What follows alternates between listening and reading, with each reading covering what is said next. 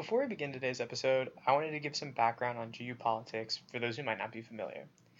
More formally known as the Institute of Politics and Public Service, GU Politics was founded as part of the McCourt School, launching in the fall of 2015. Through GU Politics, students at McCourt and throughout Georgetown are able to interact and have valuable conversations with practitioners located right here in Washington, D.C. It's part of what makes it really cool to be part of the Georgetown and McCourt community. Speaking of the founding of McCourt, GPPR has some exciting news. As part of the launch of our spring theme on October 2nd at 6 p.m., Frank McCourt will be delivering a keynote address. We encourage anyone who's able to join us for the reveal of our theme and to hear Mr. McCourt. Again, that date is October 2nd at 6 p.m. And now on to the show.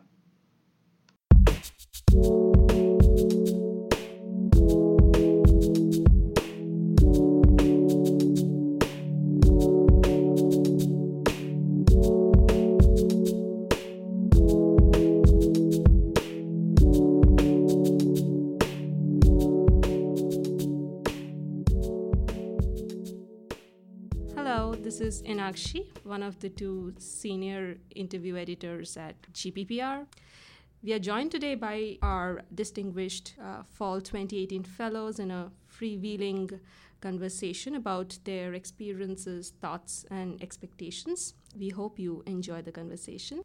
Thank you for choosing to be our 18 Fellows. As a fellow, you will each lead a discussion group and a student strategy team. So, could you just brief on how you want to take the teams forward or what other kind of topics you wish to discuss with your students? Let's start with Josh. Sure. Thanks for having us today. We're really excited, all of us, I think, to be here. Uh, my name is Josh Pitcock. I'm currently uh, at Oracle Corporation in their government affairs office here in Washington, uh, serving as a lobbyist. Before going to Oracle, I worked for about a little over 12 years for Mike Pence in different capacities. So when he was in Congress, um, when he was governor, I worked on his campaigns, and then, of course, at the White House. So I'm going to take my discussion group and use all of those experiences to try to talk to students about all the different things, places where they can work in public service, policy, campaigns, government. Mm-hmm. That's impressive. Let's move over to Suzanne. I am also very excited to be here. Thank you for having me. Um, I'm Suzanne Kianpour, uh, and I'm with the BBC. I cover foreign affairs and politics, national security, and I uh, am going to be shaping our discussion groups around uh, the idea and topic of media's responsibility in public service and holding people in power accountable. And um, I'm really looking forward to not only kind of sharing my experiences with students, but also hearing what students, as consumers of news and as the next generation of potentially journalists, I hope journalists, um, getting their ideas on what we can be doing better in the current climate. That's such a significant topic to, to discuss. What about you? Uh, my name is Ed Goeas, and uh, I'm president and CEO of the Tarrance Group, a Republican polling and strategy team. Um, I've been with the firm uh, for over 30 years. I've worked in professional politics for going on 45 years, and that doesn't count the 10 years between 12 and 22 that uh, uh, that I worked in campaigns kind of growing up. Um, my subject matter is going to be uh, civility in politics, or some might say the incivility in politics. Um, and we're going to use the eight sessions to kind of explore different pieces of who's responsible for taking us to the level of incivility that we have in politics today. Um, I think so many um, so many of the people in our industry are no longer looking at it as public service um, and get wrapped up in the give and take and the battles of, of politics. Um, and I think, quite frankly, the, the country is in a death spiral. Uh, with the bar being lowered year after year after year, we certainly saw it in the last two years being lowered a great deal. And so we're going to explore that. Uh, my interest is that uh, I want to see it coming from the bottom up in terms of millennials. Um, I'm here as much to learn from them as maybe they come to learn from me, and I think it's going to be an exciting eight weeks. Absolutely. And Tim? Great. Uh, my name is Tim Lim. Uh, really excited to, to be a fellow this uh, semester. Um, I run my own political consulting firm for Democratic uh, candidates and causes. Uh, before that, for about six years, I was a partner at Bully Pulpit Interactive, uh, which is the largest Democratic digital marketing firm um, in the country. we were the agency of record for Hillary for America, Obama for America, uh, priorities, a lot of super PACs, and, and a lot of the campaigns. Um, and that's my focus is on digital campaigning. Uh, there was a lot of uh, stories and talk um, this past uh, presidential cycle about Facebook and Twitter, Russia, Trump. Uh, and so, you know, what, what I want to go into and delve into a bit is digital campaigning, you know, get um, input and feedback on how effective, how, how students are using digital today. I mean, for a lot of the students, digital is not really digital, it's just media, it's how people communicate, it's how people consume news. Um, for a lot of the political consultants, uh, they don't see that and they don't realize it. And so, um, making sure that we can close that gap and realize that you know media consumption is drastically different than what it was even just four years ago, uh, and then figuring out how to engage with voters in a better way. So this is going to be a very happening season for us here. And this goes for all of you here. What changes in ideologies and processes would you expect today's youth to bring about in the way uh, politics, uh, governance, and institutions shape up uh, in the future? How do you foresee that? I think that none of us are obviously as young as you all.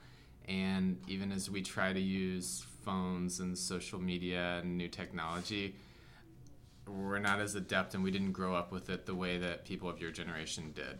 So I think you're going to bring a whole different level of um, the words digital or social or whatever the word is um, engagement to government, to politics, to public service, uh, to policy that we don't necessarily like we're at the cusp of now, but we're not there yet. And so I think that's really what you guys will um, bring to the table. From a journalism standpoint, um, we in the media are constantly struggling with uh, the question of are we reaching the younger audience? Uh, I, I think, especially with kind of what happened with 2016 and now the big question around things like fake news. Um, the idea of making sure that information, factual information, gets to all parts of the population, especially the younger generation, is really important. So I think that um, you know this is going to be really beneficial for me, for example, in my discussion groups, to hear how students actually consume news. From where do they get their news? Mm-hmm. What are they looking for? What attracts them? What's your take on that, Ed? Um, I come at it from a somewhat different standpoint. Um, uh, in campaigns, we always talk about strategy uh, and we talk about tactics. Um, tactics being what is how you deliver your message to once you decide who is going to vote for you and why, or who you're trying to get to vote for you and why.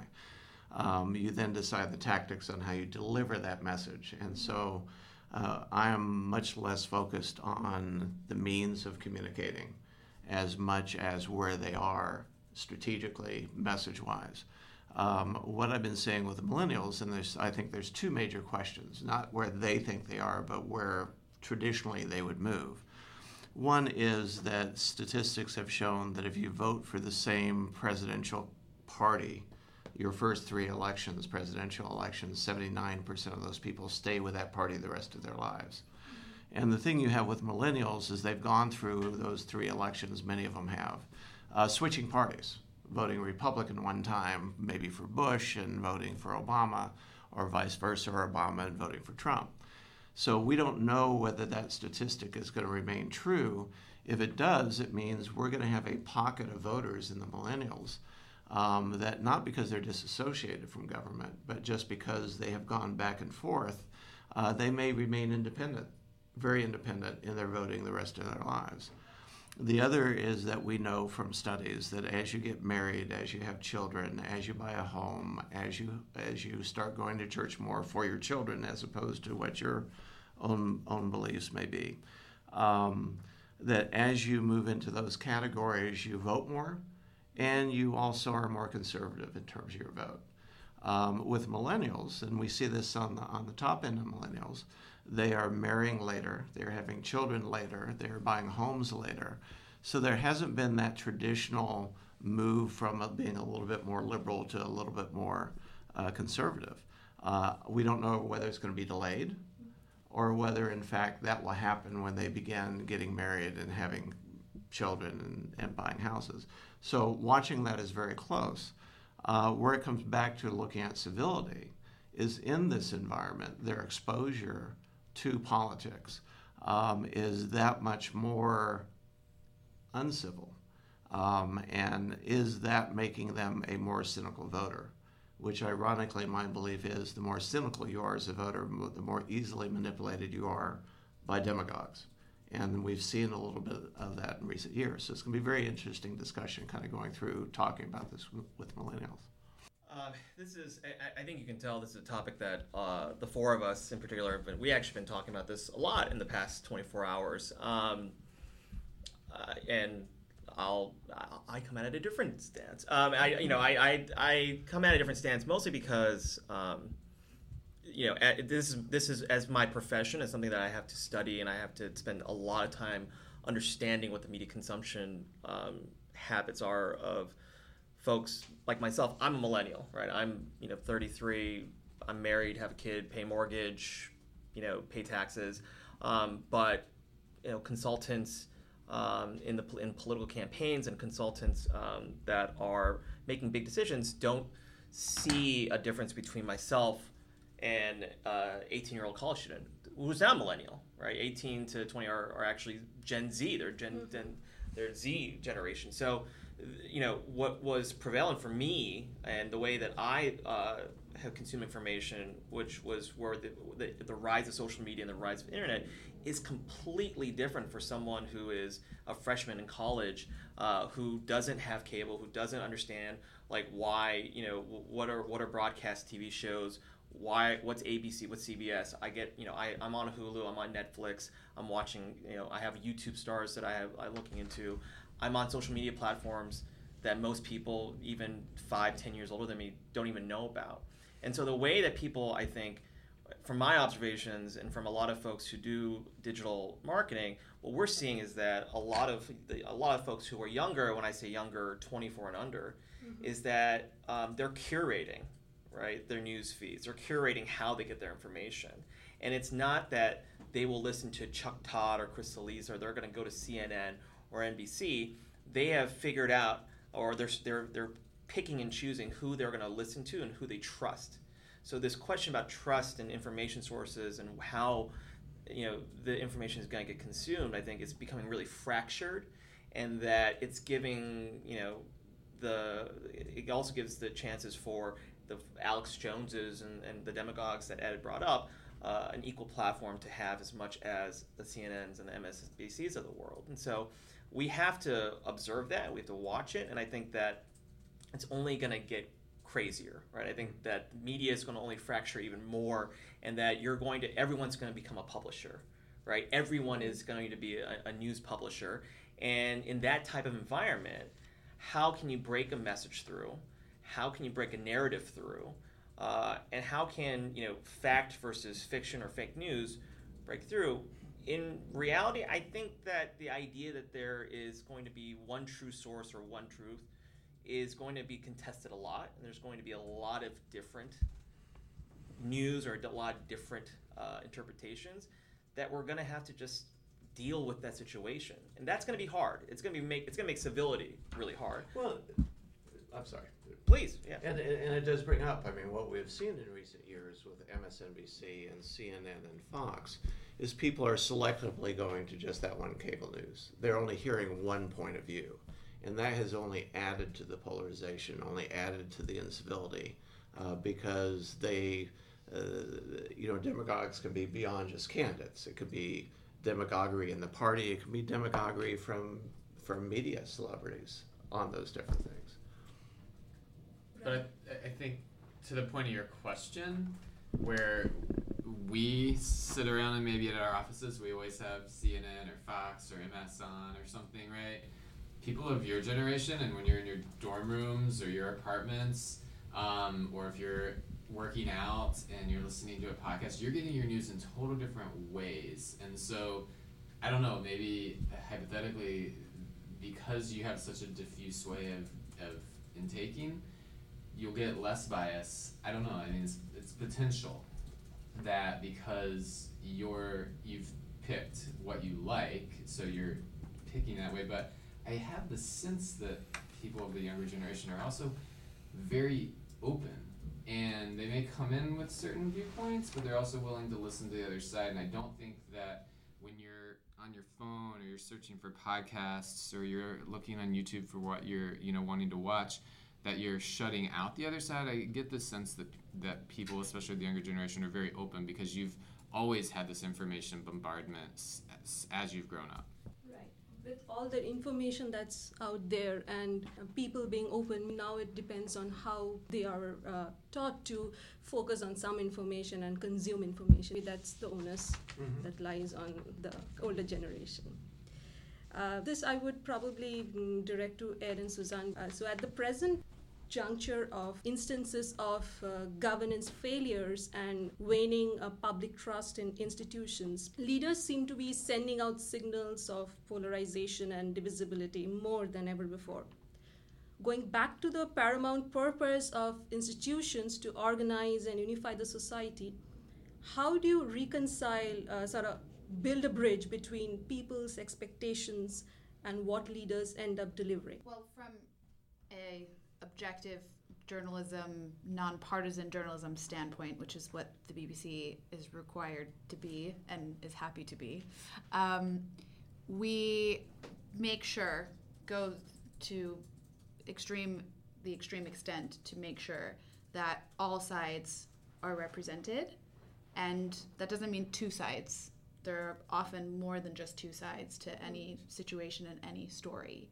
Um, so really the only thing that we can do as a platform of kind of objectivity is to make sure that okay if if said leader wants to portray you know said potentially divisive rhetoric it's it's balanced by the other side I again come at it somewhat differently. Um, first of all, I, I, do put some of the blame on where we are today on the news media because they have, over the last decade or so, become just in, in, absorbed with this thought of distrust of government.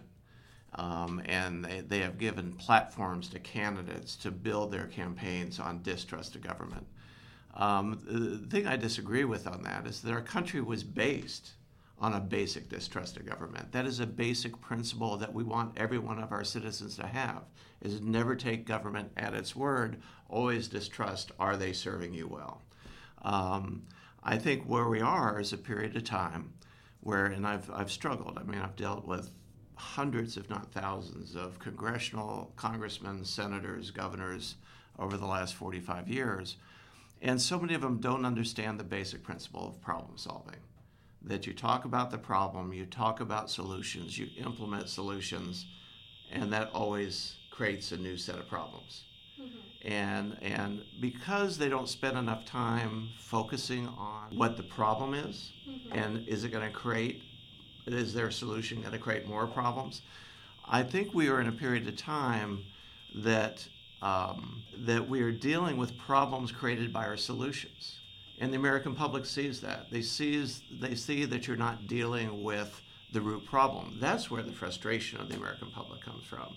And that's the knot that we have to kind of unravel kind of going forward if we are going to get trust back that we're truly dealing with problems that address their everyday life. But that's the American people have to recognize that themselves. And the only way they'll recognize that is if they see that, you know, in in whatever media platform that they're sure. consuming their news on. So what what a grievance that I, it seems to me that you might have with the media is that the media is taking this distrust and editorializing it and giving an opinion on like for oh my god the country you know this group of the population distrusts the media distrust the media or distrust politics whereas it should be this part of the country or this part of the population distrusts their government. Period.